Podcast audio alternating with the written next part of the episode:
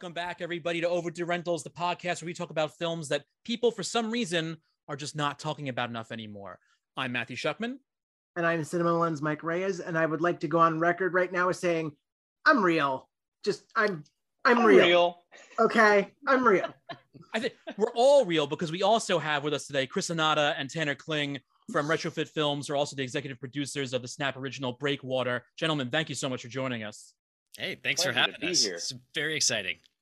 Well, you know, I'm I'm always excited to talk about everything because this specifically too, your show is while Snap Originals existed before the show existed, it's it's still a new burgeoning uh, you know, sort of uh, side of the medium. And I'm wondering how much you uh, guys thought that Breakwater is a is not only something that as a story was great to bring to life, but also being able to now jump into that new part of where we're going in, in as far as social not consumable consumable media Yeah. Well, you know, Breakwater was um we we'd been working with Zach Craley since since we were all working together on Heroes, and when Snap came to us and said, "Hey, do you have anything in the climate change space?" Uh, we were talking with Zach, and Breakwater came up as an idea, and we were like, "Hmm, is Snapchat a good place to take this? Because it really is." A big story and a big, you know, TV series type of idea that he was working Not on a not a tiny vertical show, Chris. not a tiny vertical show. Um, and then you know what what really convinced us that it was a good place was when Snap sat down and said, "Look, we've got." You know, almost 300 million. I think I've, now at this point it's more than that, but 300 million subscribers. We have 90% of the audience of Gen Z on our platform, and like half of those are watching our Snap originals already. You're getting, you'll get tens of millions of views, way more than you'll ever get on, you know, on, on a streaming show or on definitely on a broadcast show you're going to reach a lot of people. And we thought, okay, a climate change story targeted at Gen Z makes a lot of sense. And Let's uh, give it a shot. let's give it a shot. And then they were willing to give us the support to do really their biggest show that they've ever done. Not to mention, you've got creators like Timur Bedemkopf. Uh, uh, I I think I'm pronouncing his last name wrong. Forgive me, Timur, if I'm not. He's planning on doing like vertical blockbusters with that sort of format. I mean, he he still wants to do a sequel to Wanted with that format. Yeah, yeah. He's uh interesting dude, and like nothing uh phases him. you know it's it's it's it's interesting though thinking about the idea of a climate change story because for as much as every every good well I'll, I'll use sci-fi in this term but every good sci-fi film is really just a mirror of what's going on today and talking about the gen z viewers you know i'm not saying that they're if if nothing else they're more aware of what's going on in the world today than maybe we were at that age but I'm wondering kind of the return so far. Has it been where people are kind of glomping onto the idea that this is us now? You know, we really need to look at something compared to people just getting entertained.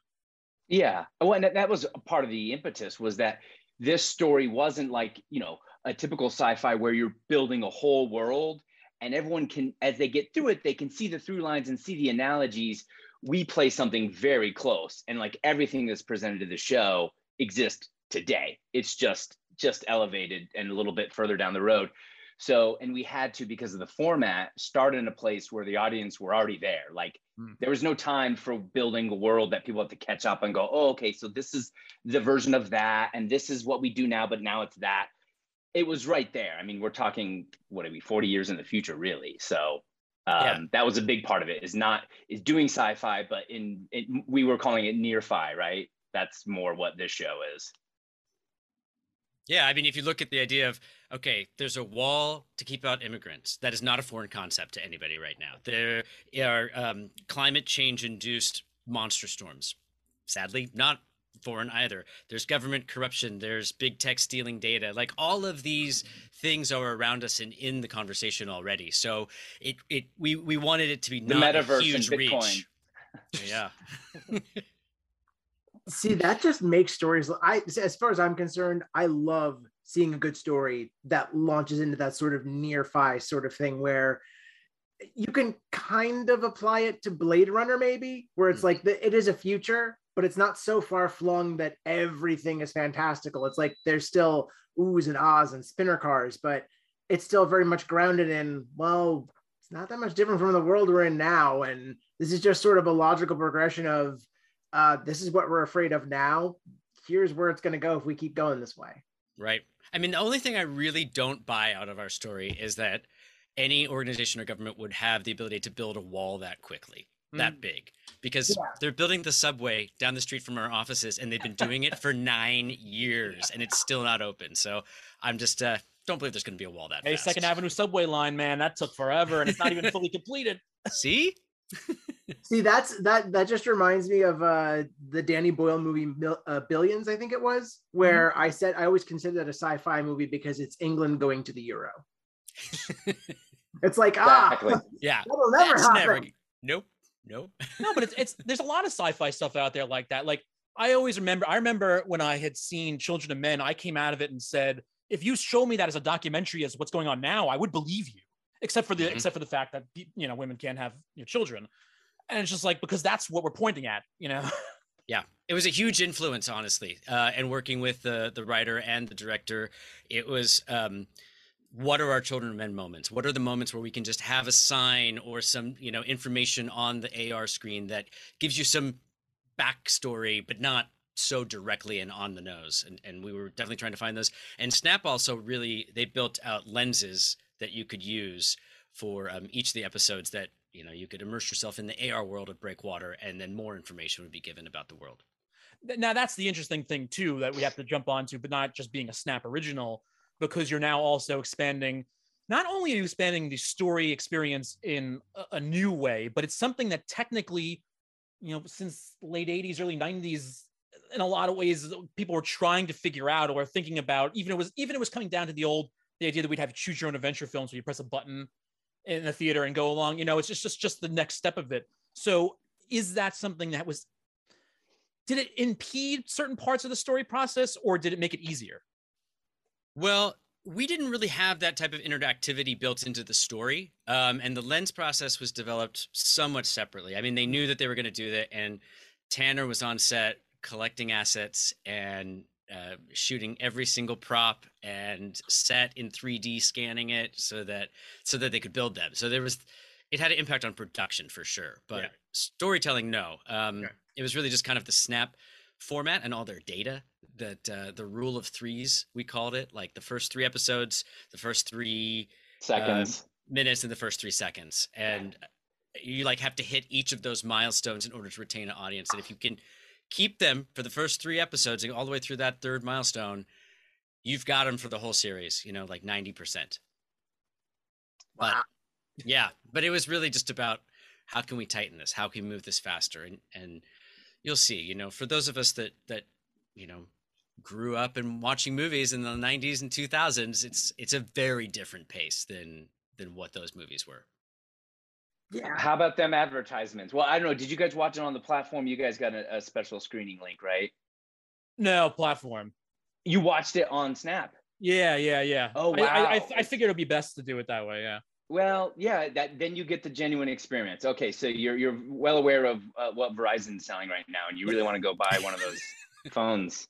I'm just gonna shove the brand new gigabit internet connection that can go up to five times faster with 5G. I mean, what?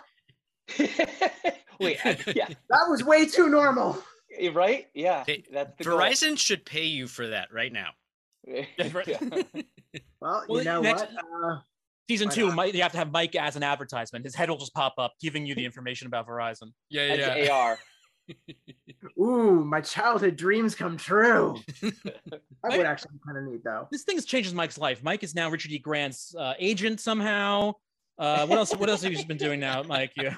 I just stumble into these sort of gigs, and I I, I have to admit it's it's just a lot of fun. Yeah, just pick it up and run with it. It's funny though. I, w- I want to go back very quickly though, because technically, you know, since the episodes are, you know, not you know thirty minute length things, this is in essence more of a movie just being taken part in bits for a lot of people.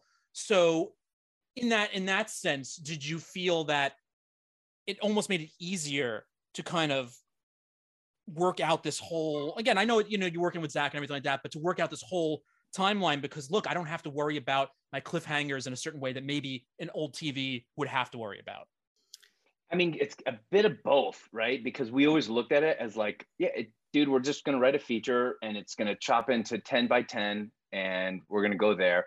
But, you know, there was always, um, you can't not have a cliffhanger, you know, because they, Mhm. because Snap decided to do something new with this show. And I think maybe a couple shows before this, which was to, instead of bingeable, is they were going to release it every 48 hours. So that's a long time in the snap world to have your audience not engage in something and think about all the stuff on that platform that is just there meant to just pull your attention so to get people to come back 48 hours later and watch that is a pretty tall ask in that world. So there needed to be that thing. So there was always going to be kind of cliffhangery but yeah how do you do a cliffhanger every 10 minutes?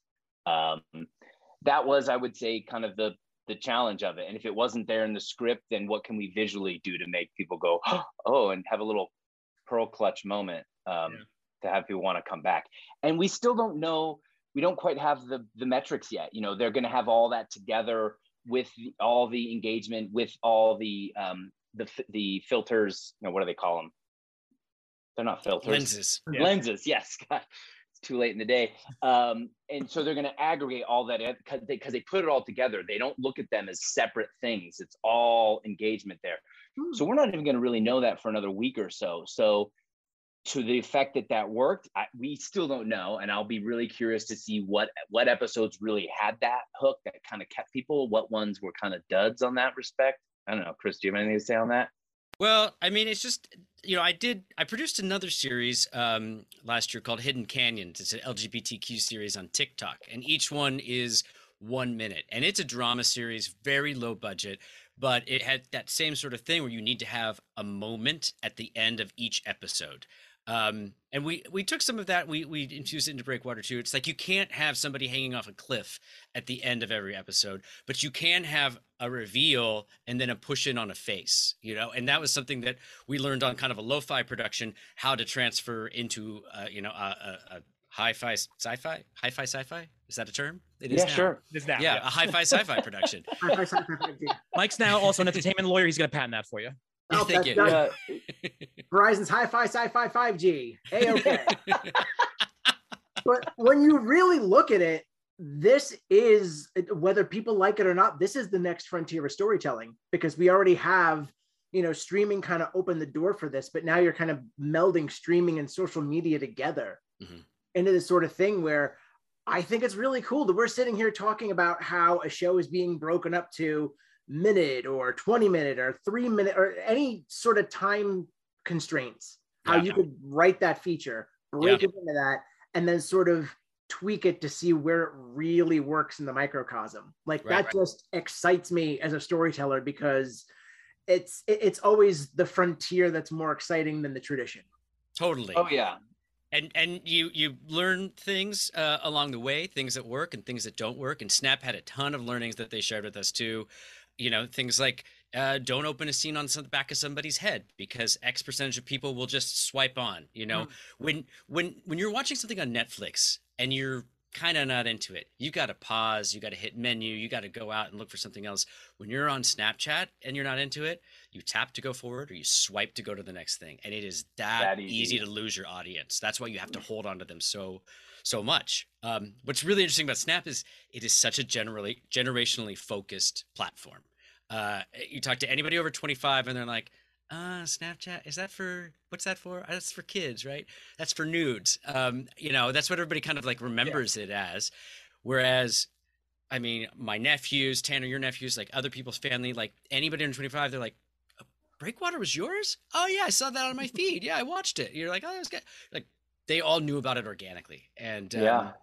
uh, are anybody older you know you got to tell them about it I, I remember the first time I tried to use it because I was at a Met game and there was some giveaway and you had to go on Snapchat with a picture and I'm like, Mm. I don't know what the fuck this is. I don't know what's going on. yeah Uh, what did they ask me help to do? me. They used to yeah, love doing we- stuff at screenings. Like uh, when, when we would go to in the Yeah. entertainment, we go to a screening and then they would have the snap icon up there, and it's like, hey, take a picture of this, and the you know, qr get- code yeah. yeah, But that's the thing too, because like, like I don't know, I don't know everything that's available on Snap, Instagram, TikTok, so on and so forth. But you have to feel that at some point when they, at least when they started, everybody's idea was, well, it's got to look real. It's got to look like it's actually maybe somebody who's in some situation to where this is clearly a produced piece of work. Mhm. And so that was a thing too, wondering when people would d- whether swipe or stay, do they think they're first just seeing an ad? If it's just if it's something they weren't aware about to start with. And I'm wondering, yeah, I- you probably have to wait for the numbers on all that to come back as well. But it must be a scary thought too to think that that people may just pass it because they don't think it's Right. something random. Yeah. Yeah. I mean, Snap did their job, you know, and really helped promote it internally. So the you know when you opened uh, the originals page or you, or the Discover page on Snap, we were always in the top ten. You know, and I'm sure they made sure that it was always the top ten of. Yeah. So that that that really put it out to a lot of people, and if you look at their the amount of years that they have, that's billions of impressions right there. Just whether or not they even watched it, like they're aware of it now.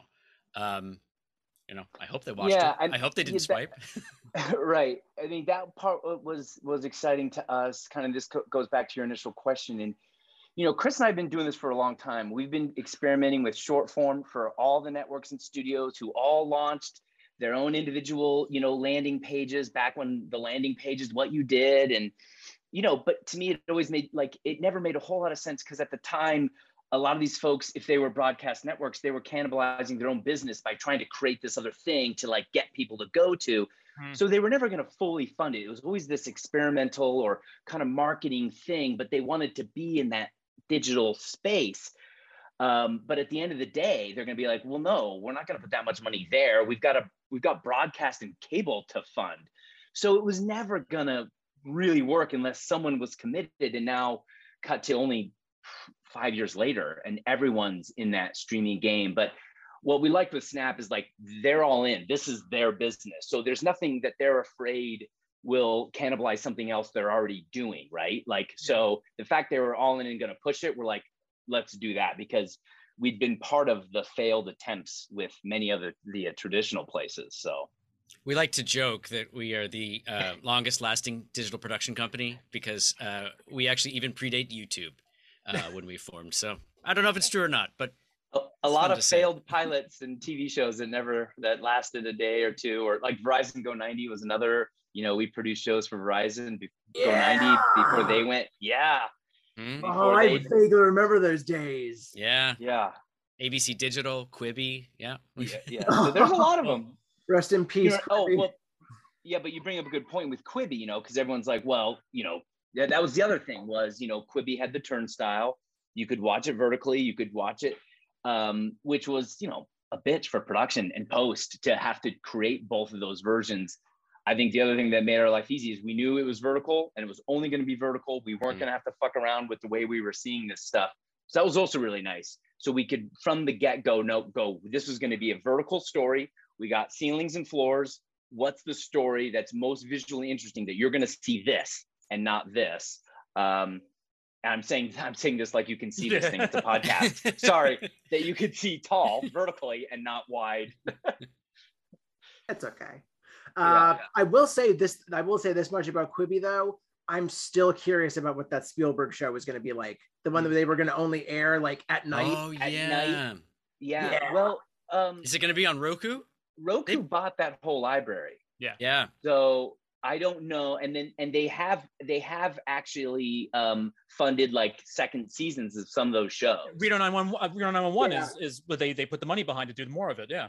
And the movie. exactly yeah so but i don't but that's about as much details as i know um in terms of what but that would be interesting because that was the one i wanted to see as well was Mhm. the spielberg one because again that was clever i mean it is kind of you know um kind of a you know what's the word i'm looking for it's a, it's it's a gimmick but to me that was one that felt organic that was like yes but for that kind of show to only Yeah. premiere at night wherever you are in the country or in the world that's kind of cool All and for. Steven Spielberg to be the one behind it, it's like, well, we're, it's only going to premiere at night. Okay, that's cool. Well, Steven Spielberg came up with the idea. What?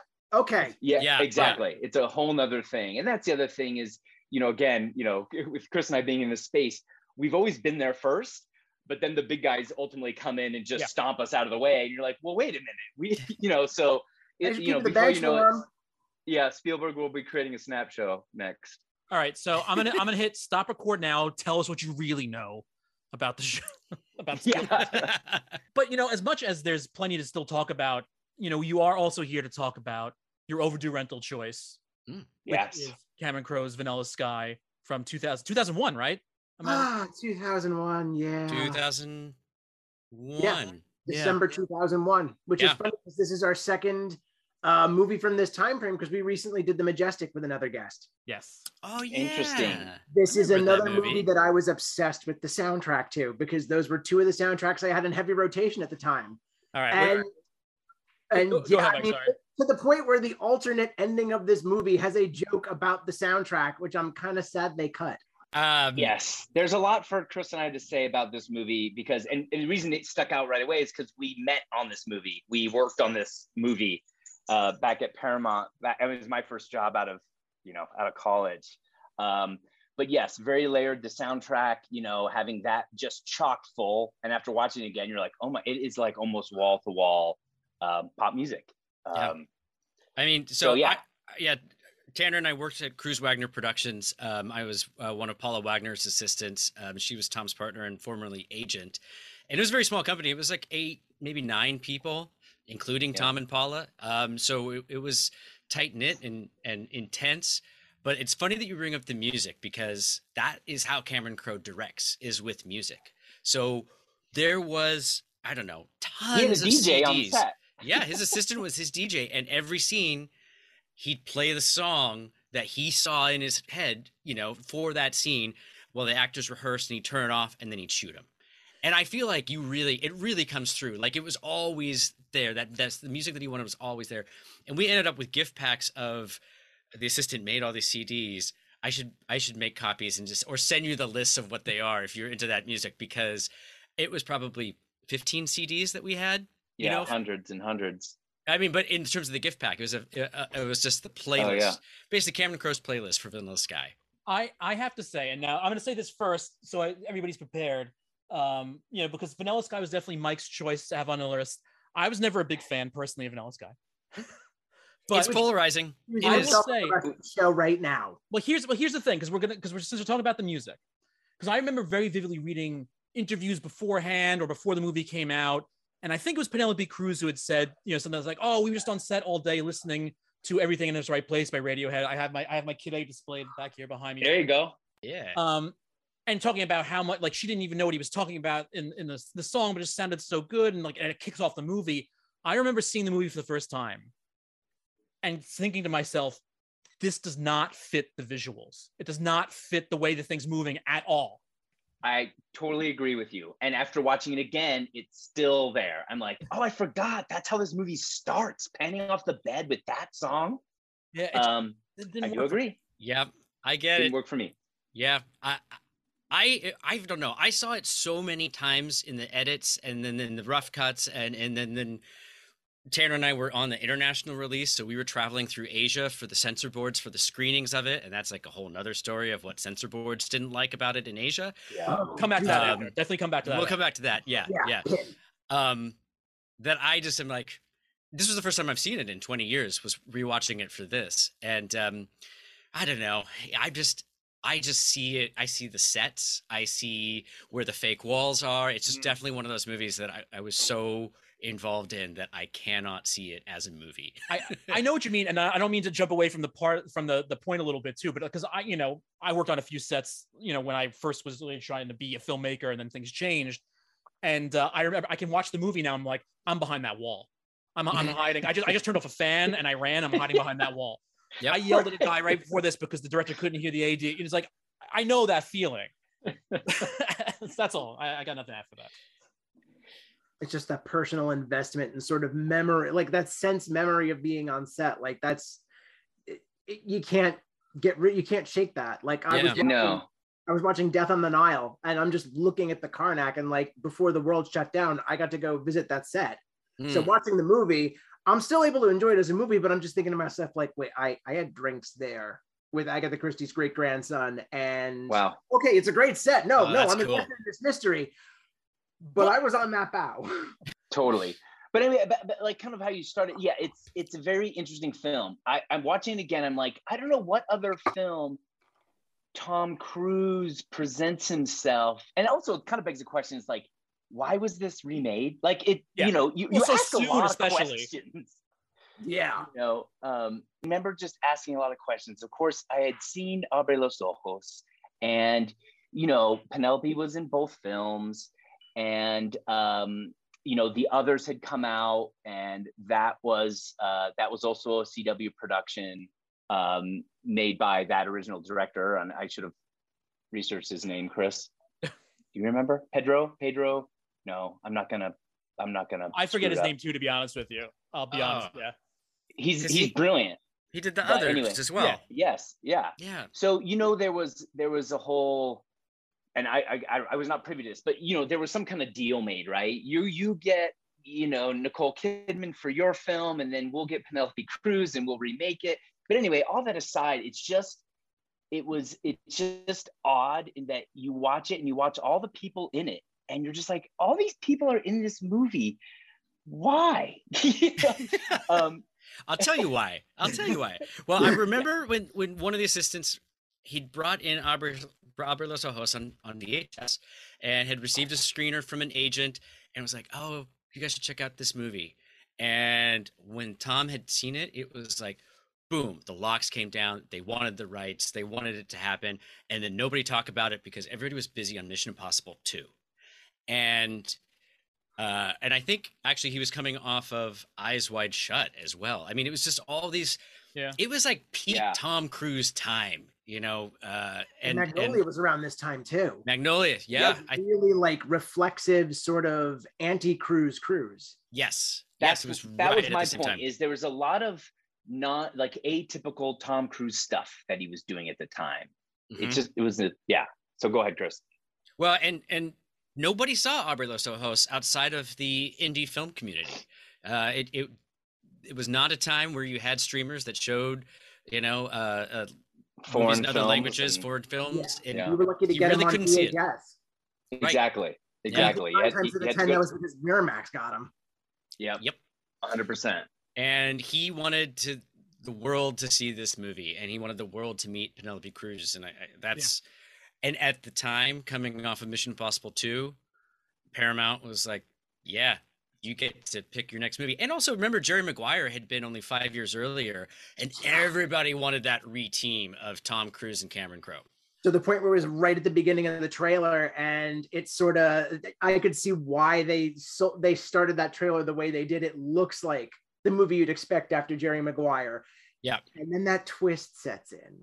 Yeah, which made it a really hard movie to market. I mean, even looking it up, it was like, what's the genre on IMDb? It's like thriller, romance, sci-fi, horror. Uh, like it lists like five different genres. big rambling tagline like love sex relationships friendships like everything they should have just that's the genre Yeah, yeah. no spaces in between but talking about everybody being in it too, because like, it's weird.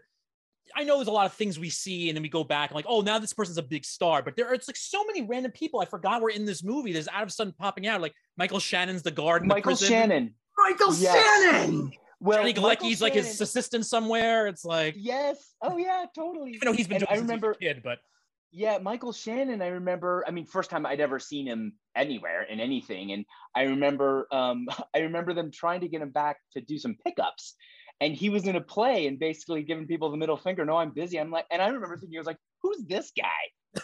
you know, in his New York play, can't come back out to do some pickups, but um, For a Tom Cruise movie. Like, for a Tom Cruise movie. Who's he And think he is? then- yeah, and then he's Michael Shannon. You know, which who I freaking love.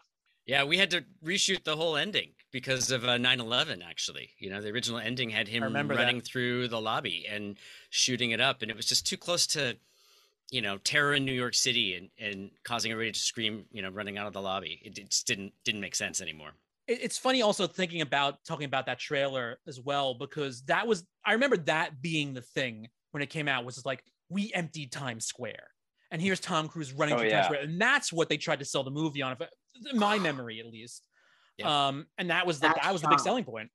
that shot and then the mint royale track i remember that lodging itself in my brain and this was still even though it was in the early days of file sharing i could not find that song for years Oh, and then finally it's like wait it's not on the soundtrack. Wait, where's that? so- Wait, what is this? And then I had to track it down and find it's like from Rush Home with Love, Mint Royale. It's like it, it's just such an image of him running down that street, Totally. just flashing, and that beautiful music. And honestly, as you had said, Cameron Crowe directs with music to the point where the, one of the only other directors I can think of that does that is Edgar Wright. Mm, I can see yeah. that. Like Yep. he has that same sensibility where it's just like that playlist is in there, and if it's not locked in Yep. and it doesn't go into the movie, then it's a problem. And there's that Mint Yep. Royale tie-in as well. Oh, true. yes. But yeah, I just I remember I randomly saw this. Like this was at a time where I was going to the movies every weekend with my girlfriend. I was in high school. So I was this was like begin like first half of senior year.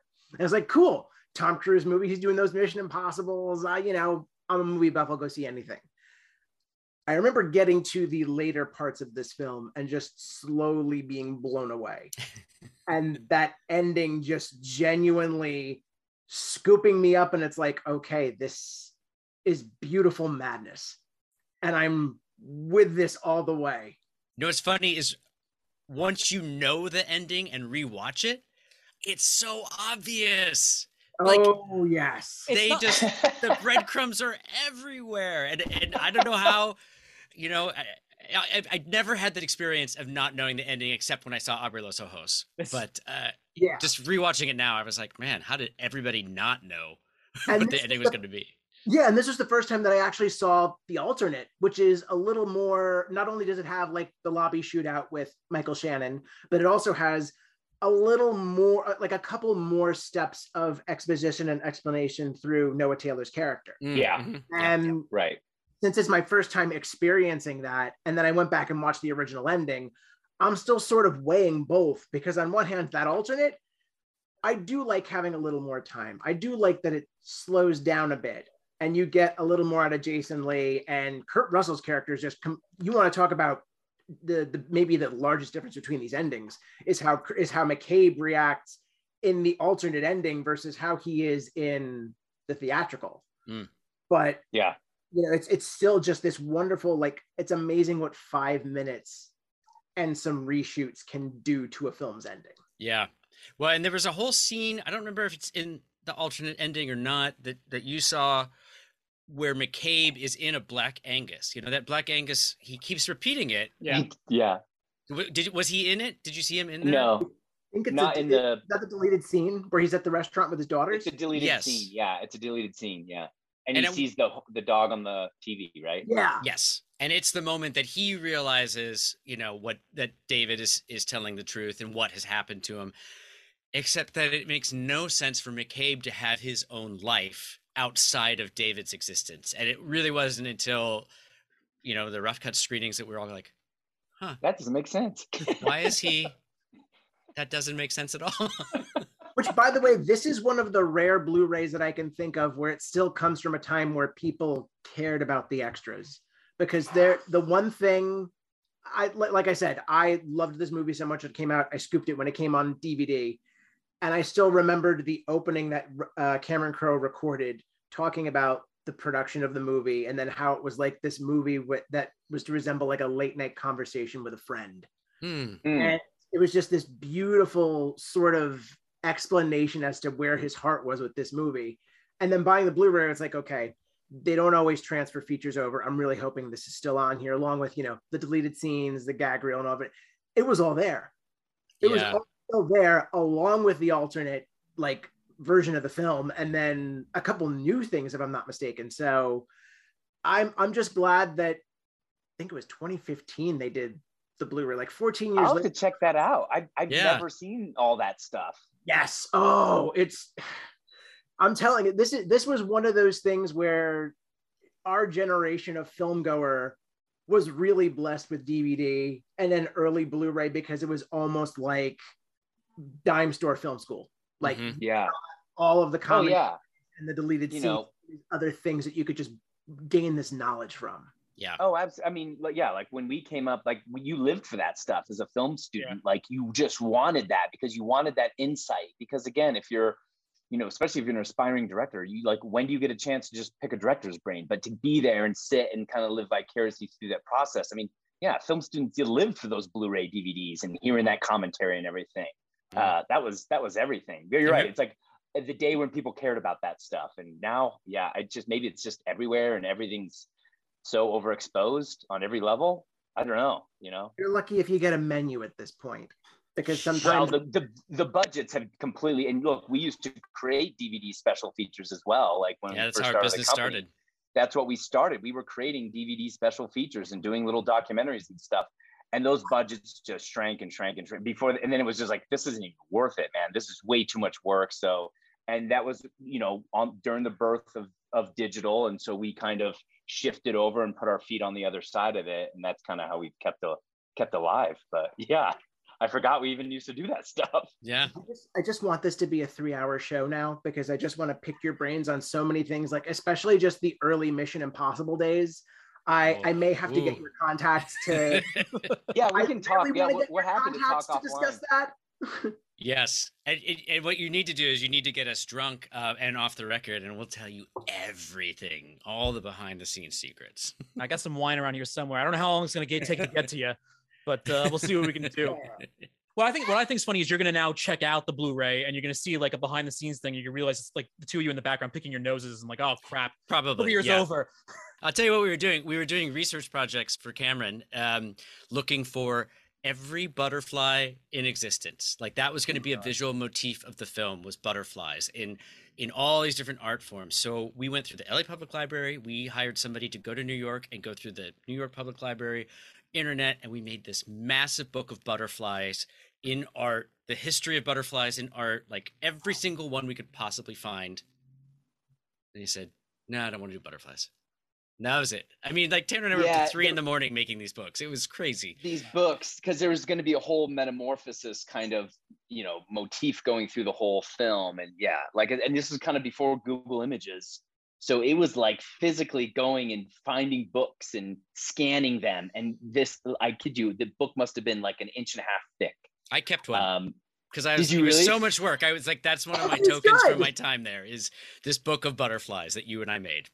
yes i mean every artist that ever painted a butterfly it was insanity Jesus. Yeah. I I've i've suppressed that memory What did you guys think of the title?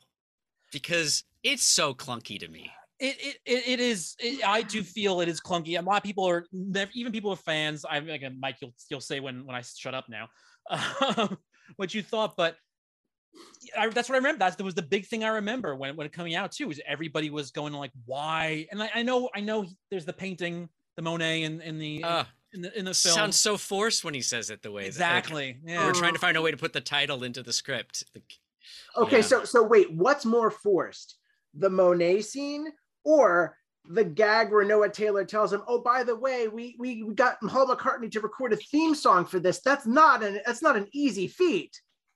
yeah, And then yeah. the theme song is just like, "Wait, chef prepares a special menu to your del- okay." Um, time Don't out. you feel like Paul McCartney did that the night before it was due? Like, Uh, but somehow it's the film's only Academy Award nomination, so ah, I that know. makes I, it even weirder. yeah. And then, and then it's like, wait, I have to perform this live at the Oscars. I look, guys, 3 a.m. I wrote this down for you and recorded it. I, it was a joke that you cut from the movie. this is going far enough. But yeah, I mean, as as much as I love this movie, that is one thing that always kind of has stuck Yeah. that my mind where it's like, okay, you you maybe defending the kingdom, or maybe you know, you could you could think of some other title that could Well, it's it's so strange though too, especially since when you look at Abre de los Ojos, you know that as a title is also that's handing it to you in a lot of ways. Mm. Where Vanilla Sky is yes more cryptic and maybe you still want to fight to where you can even tie it into anything. And so it's like you basically got two ends of the spectrum and nobody thought about middle ground. from Yeah. I think it's funny too when you talk about them forcing the the, the, the title with, with the painting in there because I again while rewatching it because I forgot a lot about most of the stuff because I haven't seen it in forever. And I remember it comes to the point that right before um, he gets in the car with Cameron Diaz, they're playing Jeff Buckley's "Last Goodbye." Hmm. Yep. And of course, for certain people, if you didn't know that that's the title of the song and that's the song, it's like, why are they playing such a somber type of song when he's all happy and all this other stuff? I'm like, oh, okay, I, I I see what you're doing here. Um, but that fits into again that after you know the ending, whether you knew it or not, that's where I get a hard time even defending my dislike for certain parts of the movie because you're everything's supposed to be dreamlike and you could just use that as an excuse for Yes. what's wrong in the scenes. Yeah. Yep. That's always been my i've always come back to that because of what is ultimately you know what's ultimately being presented like you said with the dreams you can't really come down too hard on any of this stuff because you're like but that's the world that it is so of course it would be like is that a bad visual effect or is that just the world Well, I Because mean, it's a dream. Yeah. Yeah, I mean, talking about very specific, like I, uh, this is only something I noticed watching it this time. I think I can't remember honestly if it was the first time or not, but like they're in they're in his apartment and he's got a a breathless poster on the wall, and I'm Mhm. like, the the guy they're painting me here doesn't watch Godard does not films. does not watch yes exactly exactly yeah so Well, yeah, but in his dream he might be The set design was a whole thing because uh, New York was shot first. Uh, all the exteriors in New York, while the sets were being built at Paramount, uh, and then basically everybody came back from New York, and we're like, these sets are all wrong. This is way too stuffy. This is way too. It's got this old New York feeling, and like a guy like this would not live at his dad's place. A guy like this would have a cool, hip, modern apartment, but like those sets were done. So they hired a new production designer, Catherine Hardwicke, who at the time, you know, she she had done a little bit of production design, but she had not directed or anything like that. And she is she's a kooky person, let me Mm. tell you. And she was kooky back then, and I think she's probably only gotten kookier. But she um she there was not a lot to be done. I mean, she threw up the posters and they painted the sets the walls blue, whereas before they were much they were much more severe and darker. But eh, eh, eh, the money was spent, so that's why he's in that apartment and why you are like, God, why does this not? This none of this matches up. Uh, it, it was too. The train was too far down the tracks. and on, like we like we've just been hammering home here unintentionally there's just that cognitive dissonance that it's just explained by the fact that hey david is one of the most unreliable narrators and his mind is kind of Mm. going through this sort of internal crisis that he partially designed but also it's partially a glitch Yep. Yep. And that's it. I, I think I like that even better than just, oh, it was planned that way. Every single square inch of it went the way it was supposed to. And it's just, mwah. it's like, no, I like that it's imperfect and it can be, it, but yet it's still consistent with the environment. Yeah. And the wonderful thing about revisiting movies like these is just finding out why, rediscovering why you love them in the first place. And that's kind of what we we champion here at Overdue Rentals because not only do we want to shed light on things that people at large haven't seen, but on a more selfish level, this is Matt and I getting to trade our favorites and to talk about why we love them so much. Totally. Yeah, just this is this is like a vision board of a movie, like a living, breathing vision board of like Bob Dylan cover art, uh, cover art and uh, Beach Boys song. That that was something that I was oh, sad the Beach cut. Boys song. yeah. There's that one little comment where it's like, wait, I picked this song. Yeah. and just again, anti Cruise, Tom Cruise, really serious Cameron Diaz, Jason Lee, Kurt Russell. Well, really you just- Cameron Diaz. That's one of my issues as well. But go ahead. Sorry. Oh, okay. Let's let's have this mini debate right here. Why is Cameron Diaz an issue for you in this film, Matthew? I I mean again, we ne- we- we're gonna go back to saying, oh, it's so any any performance is okay because it's supposed to be you know like what's real, what's not real, dreamlike. But I just I just can't like I'm not saying I've never enjoyed something she's done before, but like this just did not work at all for me. I just I was I found it laughable personally. See, I Well, she does have some on the nose dialogue that you're Yeah. just like, Yes. But again, Uh, that I, I watch those and I go, but that's the dream. So Well, you know that's It's only the dream after the splice, though. The first part of the movie, true. that's that's Yeah. her character. yeah, that's yeah, that car her, yeah. accident dialogue is is Julie and Is uh, that's that's oh, pretty rough. That's Yeah. pretty rough. Yeah. yeah. Um, but I, think would I think she does a good job afterwards, like especially when he, I guess, smothers her. Right? It's her. oh you know, the she, she does a good job of that crazy that crazy girlfriend. I mean, I thought, you know, I, I, I like that aspect of her, but I, but I'll agree that some elements are, are a little stilted and a little cringeworthy. But Yeah. I I didn't hate her, I didn't love her, but it's it's a lot like the film in general, where it's and to your point in terms of the the accidents and stuff it's just it's very visceral on and you it gives you a feeling and you can't always pinpoint it you're like why is this i'm unsettled now and you know and I, but to your point I, I love that and i love those kind of accidents and i love that's the part of actually filmmaking in general is like you can plan as producers you can plan as much as you want but shit's gonna go off the rails here there. You're on a clock you're on a schedule you got to go with what you got. And sometimes that's awesome. It sometimes it adds this element that no one planned for that the audience is to pick up on and kind of get that same kind of thing. It's not too prescriptive and that's that's what i love about the medium. Yeah but you know what it is? And, I, and I'll, I'll say it like this because granted it may be something where i would sit and watch it the first time and not be bothered by it. Or if you know again coming to the end and coming back to it and realizing that everything's not on the level that i may go oh you know great you know i can forgive some stuff but mike don't kill me because i'm going to keep talking about this for i don't know how long because i just saw um everything every uh, everywhere all at once last night which i am dying to see Ooh, i haven't seen it you look at the performances in that movie which are all beyond stellar like every single little piece on every level from slapstick comedy to tear jerking dramatic and I look at that and I'm like, what I see on film here is a joke to me. And I'm not trying to be mean mm. or rude or anything like that, but like, yeah, yeah. you go back and you look at it and you're like, why? Why am I praising somebody like this when I have this fucking thing that is that gorgeous? I can't argue that actually. well, but we're talking so, 20 years apart, so yeah, I know. Yeah, some of it's a product of its time too. for sure, and and it was a, you know, a bunch of movie stars uh, Cameron Diaz, what did she? She'd done something about Mary. She'd done Charlie's Angels. This was a big step outside for her. Yeah. Penelope Cruz, nobody knew. I actually thought she did a really good job in this, in rewatching it. There's oh. moments where she's like holding back tears and stuff like that. I was like, oh, I buy it more than I think I did when I originally saw it. Um, it, she has a Penelope Cruz weight to her now that she didn't no didn't course, then.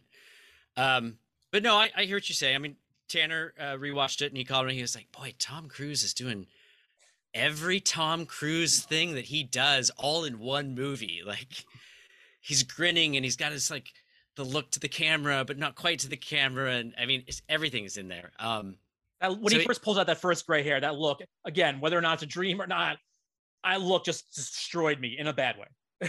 yeah, yeah. Destroyed I, I say destroy me in a good way too. Trust me. I mean, this, right. we don't work with him anymore, so I have no idea what what his thought process is. But it seems like looking at his career, he's like focused in now and said, "Okay, Mission Impossible. I'm really good at that. I really like doing that." And, and that's just what he's doing now. Is that I think he's done more of some of his best work re- more recently. I mean, there's great stuff in the past, but I think he's actually better now than he was back in even you know the 90s uh, or or early 2000s. Yeah, yeah. Well, I mean, yeah, Tropic Thunder. He did Tropic Thunder after this. Yeah. And uh, I mean, he, he definitely has stepped outside now that I think of it. I still want that Les Grossman spinoff that they had written. That just, I need that. Yes. I that, I don't know post Harvey Weinstein if uh, if that character is as much fun anymore, but oh well, we can rewrite I would, it. I would venture so because you can either go really dark and scathing with it, or you could go the other way. Yeah. But it's different enough that you can sort of separate it from the real life influence. Right, right. I mean, you could certainly do it when it happened, but uh, I kind of wanted to, as we're slowly starting to wrap up, I kind of wanted to pick your brains on what the atmosphere was like at Cruise Wagner once the movie premiered, because while it certainly it did well, like 203 million on a 68 budget, uh, there was kind of a mixed reception that eventually led to sort of a cult following. And I was just curious how everybody sort of reacted to the immediate reaction and then sort of the slow appreciation for the film.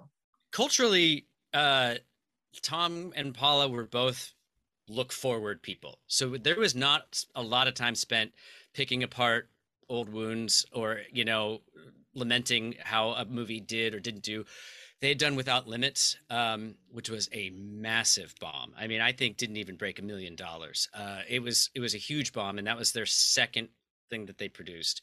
Um, Mission Impossible Two there's a whole podcast to be done on the production of that movie, but it was a real, real difficult thing. But it was very successful ultimately, even though like it's it's a terrible movie. It's the worst Mission Impossible. Oh, It is. I'm sorry. It is. I mean, Yeah. even on the you don't have to level- apologize. No. We all know. even on the worst level, it's still exciting and entertaining.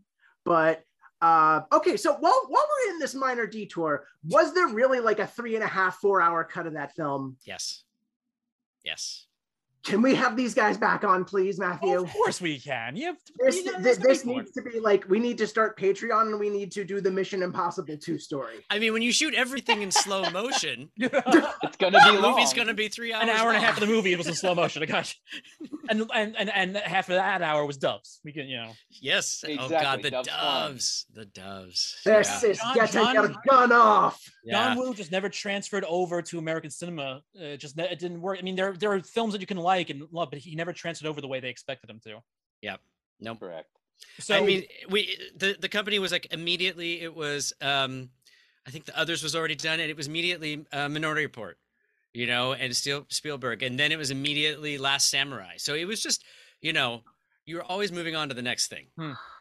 two movies I love so, so hard. And what's really funny about Minority Report coming so quickly on the heels of this is you get Steven Spielberg in an uncredited cameo for Vanilla Yeah, Sky, that's right. this Look movie that. about Yep. dream logic and running from, you know, some crime that he may have committed.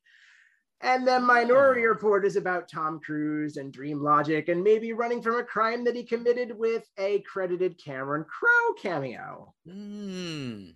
forgot about Beautiful sort of Yeah, yeah, yeah. I hadn't really thought about that. Totally. But on the, on the flip side, this uh, the fact that this came out the same year as AI did so much for me because they're both sort of these really introspective films with these kernels of sci-fi wonder. I'll just say wonder, Mhm. and they build such w- beautiful narratives off of them. And these are two films that hit at the right time for me, where it's just they've lasted through time. So, for and me. AI is one of those movies for me that I saw it when it came out. I didn't love it. I remember being like, "Oh, some of it," but it's haunted me. Like I remember moments of it. It stuck with me. Uh, so yeah, it it hits something in the psyche, and I think thinking back to 2001. I mean, you were coming into this.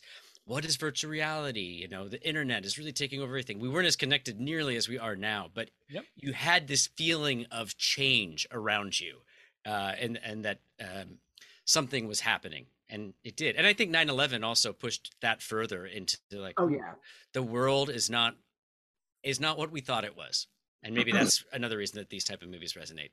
Well, especially 'cause just it was like a sort of cosmic coincidence that both of those movies are in 01 ai is like months before this is months Mm. after hmm and Yeah. just the way that they both sort of sync up whether it was intentional or not is eerie Yeah, yeah unfortunately, I know we got to let you guys go, but before you go, I know we have to. We we promised to come back to at least one international censor board story. Mm. oh and then Oh, I have yeah. one quick question after that Okay, let's see. Um, Tai that maybe Taiwan, the Taiwan story, or Singapore, Tanner.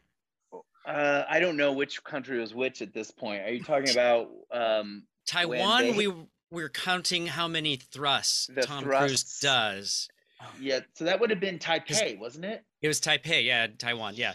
It was a, there was yeah, a we were thrust sitting limit. there. Yeah, we were sitting there watching it. Um, and yeah, there was. Uh, it was when it was the same scene where he smothers Cameron Diaz slash, you know, uh, Penelope Cruz. They're flipping back and forth, and there was there was a limit of the thrusts that could be happening during that sex scene, Mm-hmm. and we counted them.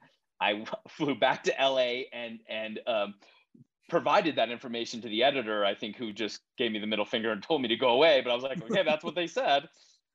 Yeah, You want to film? and I think it was Korea. We were sitting, or I was sitting with Korea. We were translating, and then they're like, "Come, come, come in my mouth." What does that mean? and I was like, "Oh, um, uh." I was like, I explained what it meant, and then that wow. did not make it in the cut. uh, Yeah. so it's probably like when you shake someone's hand you make a promise yes. Yeah. Right. Right.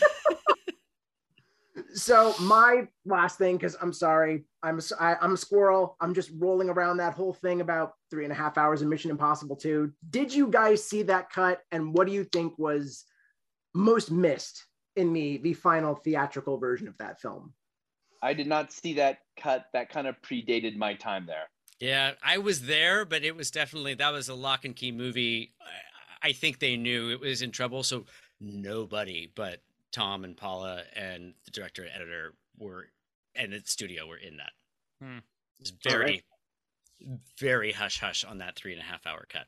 I mean, everything was pretty. Yeah, with everything being still pretty analog, um, you could do that. I mean, they were making uh, prints and taking them. It was Mission Impossible Two was cut on film. I think Vanilla Sky was digital, like that was Avid. But I mean, I remember rooms of film reels hanging everywhere and they were cutting it uh cutting that movie that way which is crazy now that i think of it yeah i'm old I, I i was part of the very last like uh schools that ever had to teach their students on on Steenbecks on flatbeds oh yeah. yeah yeah i got to i got they sold them off right after i left school where'd you go to school oh this was actually this was this is before this is i did a new york film academy program before okay. it was accredited um, yep. and it was there that I did it. Yeah. Then I went to yeah. Canada where we were we were doing on at we actually did a Final Cut uh because you had to be in the editing program specifically to use Avid machines. The rest of us used Final Cut. Got it. Got it. Yep. No, we did the upright moviolas and the the flatbeds. I remember those. Yeah.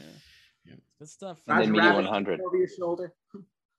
Gentlemen, yeah. thank you so much for your time. I really appreciate you being here. Yeah, thanks for having us. This was awesome. This is such a blast, guys. Uh, come back anytime. Yeah just thank you so so much. Sorry it took so long to get this settled too. Mike and I, our schedule with I guess with South by and a lot of this stuff, it just went to shit. Oh, I bet. Yeah, yeah. all good. Yeah, all no worries. it was a pleasure to meet you both. Thanks for having us. Have a good one. Take care. Bye. Cheers. Bye. Chris Anata, Tanner Kling, thank you so much for joining us. What uh, a conversation. Um, yeah, I, I I wanted you to have the names this time because a I, I, wanted you to give you the opportunity to to do the the ex- exclamatory thing, but also I'm just still kind of stewing in my own sort of just awe of what we've got here because the stories that could could be told and just the stories that were told, great. The stories that could be told would probably have to be off record, but they'd still be a hell of a thing. But let's let's, let's I I before we go into all that, let's just paint a little bit of a picture because you mentioned it a little bit when we started talking to them but for those who don't know, you know, we were we were set to talk to to to Chris and Tanner, and at the time it was you know we were obviously going to be talking about their show for um for Breakwater, but we didn't have anything planned for their overdue rental. We just gave them our list of films we want to talk about, and they chose because they saw that Mike was the Vanilla Sky, so they chose to talk about Vanilla Sky, and we kept having to push our interview because our schedules couldn't match out, and Mike and I got very busy. And so it wasn't until maybe like two to three weeks after we were already knew we were going to talk to them that we noticed that they worked on the film. So it just kind of like opened up a whole new door for us to be prepared for let's see what we get. And man, we got some stuff. Yeah, and then I was sitting there like, okay, great. So we could just say like, oh, do you have any cool crew stories, or like, were you there the day that any other days that Tom Cruise shot? And then Chris right from the get out, right from the the out was like, yeah, oh yeah, yeah. so uh, we worked for Cruise Wagner, and I'm just sitting there like, what the fuck? Just okay. So we didn't no lead to Barry here because we didn't know that the lead was there. It's funny because I knew at that point, by the time we talked to them, I knew that they worked for Cruise Wagner. Uh, you know, I didn't know specifically where they started and how they which, which specific jobs they were working on on this film, but I knew they both worked and I didn't even though they said it, I didn't know officially that's where they officially met. Um, but I didn't want to like actually say it out loud because I'm like, let's just this, let this come out naturally uh, and see where it goes. So I didn't, you know, I didn't want to actually bring it up that I had known that fact before we actually got there. Well, that's okay because it was like a little gift for me to open on air, and folks will probably be able to just hear my flabbergastedness if they don't already know it by now. Because wow, I mean, and also you just you know and you know you know true storytellers when they can talk about yeah their craft like that i mean for the most part like some people are really good storytellers and may not be may not want to be conversationalists and that's perfectly fine too we accept all kinds on overdue rentals and all major credit cards but that is like that that was just one of the like most natural conversations Yes. I think we've ever had. And like even with me fanning out and circling back to okay, so what can you tell us about Mission Impossible 2's four hour cut? Like well that's that's the thing. It's like look for people who don't who don't know or haven't had the experience you know a lot of the times you know when mike and i are talking to people it's you know it's part of a junket experience. And even though they're very open people and talkative and can have a great conversation there are certain kind of lines that are like well we have to talk about this that and the other thing. And they kind of get in and they're they talk to Oh, us yeah. after they've talked to like 30 other people and then they're talking to 30 other people after. So if and you go back to like yeah, constraints involved. So like our conversations earlier on with Robert Wool or or Jon Amiel, where it was like we had something that's kind of separated. It had that feeling what, what we had with Chris and Tanner, and you could tell that even so, even even with it being able to be a little more open, you could just tell how free flowing these guys are and how um just generous they must be in everything they do because it's clear that they're you know it's not just it's not just having a good conversation it's just like we're just, we're just we're just we're just ha- we're, we're just shooting the shit It's breathing. It's that Yeah. natural. And can you believe it's almost been a year?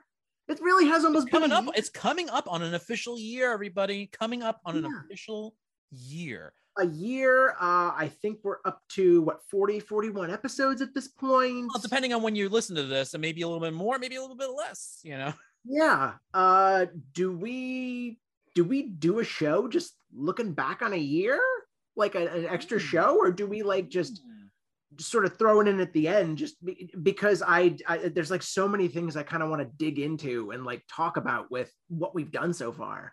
we can And talk about thinking- that after we can talk about that after for sure yeah Yeah, and just I mean thinking back to like the Robert Wool episode on Mistress and Jon Amiel on the Singing Detective, which are both available on wherever you ethically source your podcast. We'll get into that later. That's business, but just thinking back to those episodes, like that Robert Wool conversation, just the whole like the whole thing he had, the whole scree, well not scree, but the whole thing he had about network sticks in my head.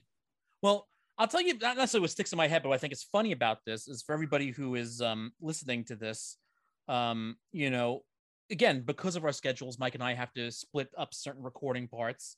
And while we talked to Chris and Tanner uh, on one week, this is being recorded the day after the slap heard around the world. Uh, And yeah, the Robert Wool episode, Robert was showing us his Oscar ballot for that year's Oscars. Oh, you're right. And so it's just like talk, talking about that whole just like we're coming up on a year thing, you know, it, it's so strange thinking about it. Is like we were looking, we were talking about balloting and the voting process and how it's ranked, uh, what he th- thinks should be winning and nominated and all that other fun stuff. And now we're here and uh, it's another year of um, madness. Yeah.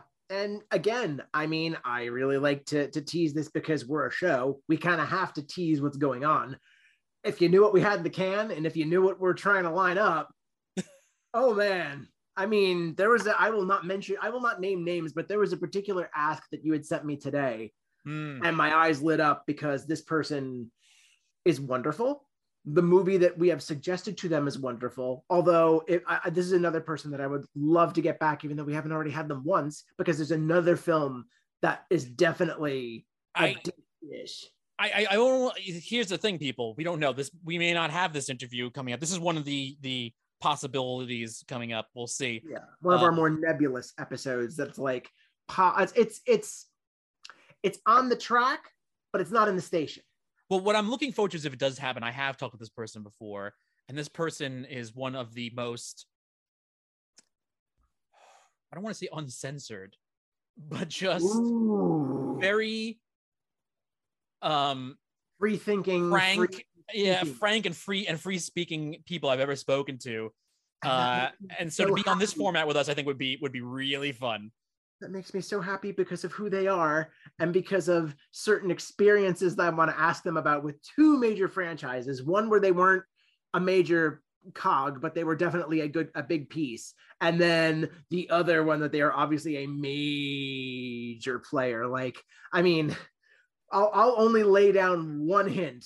Uh, i don't even know if we should just Oh, because i don't want to ruin i don't even know because somebody's going to figure it out and then it's not going to happen then it's going to be like oh.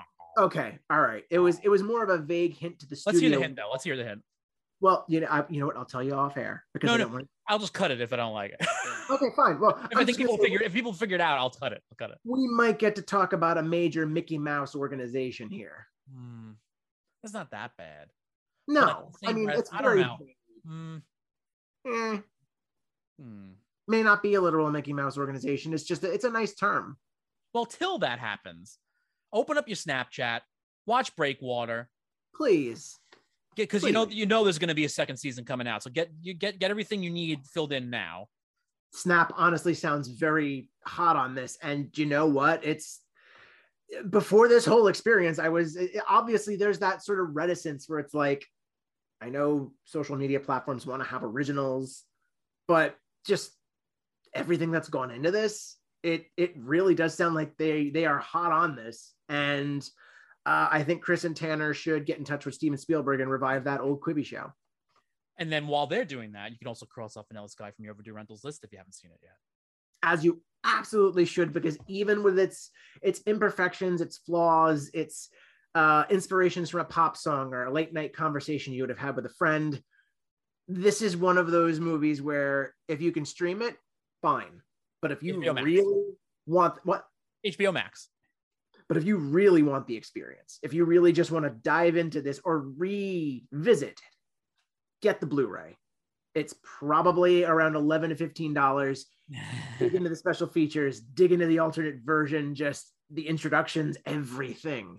Just lose yourself to Vanilla Sky and have a fun time because that is what we're about, what we're all about here on Overdue Rentals. yeah and that's also what i think was great about this conversation because again mike i i knew that you love this film. You knew that i wasn't as as as much of a fan of the film. And even though tanner and uh, chris talked very openly about it i still don't know whether they liked it or not. And they worked on it. And that's what i think was great. That's why it was probably one of the most open conversations we've ever had about a movie ever. Oh, definitely. And I think that's kind of that's probably one of the best examples of our ethos here at Overdue Rentals. It's like we may not necessarily like the films on the list, although we still need to talk about a potential veto list that may be interesting and fun uh goings for uh some thoughts we had but Yeah. What I like about the what I like about the veto list is that even if it gets veto, we still have another other episode of it on a, other another episode of on it about it. Oh my god! Even if we have a veto list, we could still have an episode about those films on the veto list on a separate sh- offshoot. yeah So it doesn't No, mean we're not going to talk about them. Just means they may not fit the overdue rentals. I apologize. I cut you off, Mike. no it's okay no you're right they may not fit the overdue rentals like the the traditional mold but it'll be a format breaker that really allows us to to dig in and like have some have some fun with it but even though the main line is just again almost a year here uh probably over a year since we started talking about this and it's just been so much fun that we will get to talk about at another time but again uh i believe matthew had said you should cross vanilla sky off your overdue rentals list And I- Mike, where can people find us? Oh, that's a very good question because you do not need tech support to, uh, nor do you need to to decide where you need to splice us into your life. Uh, you can just pick us up at any point on TikTok and Instagram at Overdue Rentals Show, on Twitter at Rentals Overdue, on Facebook at Overdue Rentals, and if you want to send us emails, love letters, suggestions, theories on Cameron Diaz's character and whether or not she is a ghost, please email us at overduerentals at gmail.com. The ghost thing was the first thing I could think of. Uh, I don't know. Email us your theories on whether Cameron Diaz's character in Vanilla Sky connects to her character in The Mask, or I don't know, pick another film. Uh, we're, we're easy here. The, But- the, the the counselor. oh, how, how do I have a feeling that is going to be an Honestly, episode? actually, when you think about it, that's actually a uh, there's actually a good good connection you could make in essence for you know the type of person each character is. I've never seen The Counselor. I feel like I have to because of this. And uh, you know about you know about the scene though, right? oh yeah, dancing on the car. Well, mm, we're yeah. going to have to talk. We're going to have to talk. But while we talk, and you go like while we talk, you can go and find other instances of us talking, albeit also pre-recorded from the past. My hair may have been different then, but uh, you can find us wherever you ethically source your podcasts. Apple Podcasts, Anchor, Spotify, Stitcher, uh, Breaker. Breaker, uh, David Ames's Subconscious Lucid Dreams. We're everywhere. But while we have you there, while we have you here, while we have you anywhere, Every- please rate, review, and subscribe because we'd love to keep the rental counter open. And who knows, you know, your kudos and uh, praise may win the attention of some fans in Hollywood, and we can get bigger guests. We can get guests that you want. I mean, look, Matthew and I may be doing this because we want to build a show that people love, but part of that is we want you to enjoy it with us. It's not just we, we do not just sit in front of each other for periods of time to talk for our health. We do it because we want to entertain and we want to enlighten. And now we want to go home. So, Matthew, Blow by. Blow bye.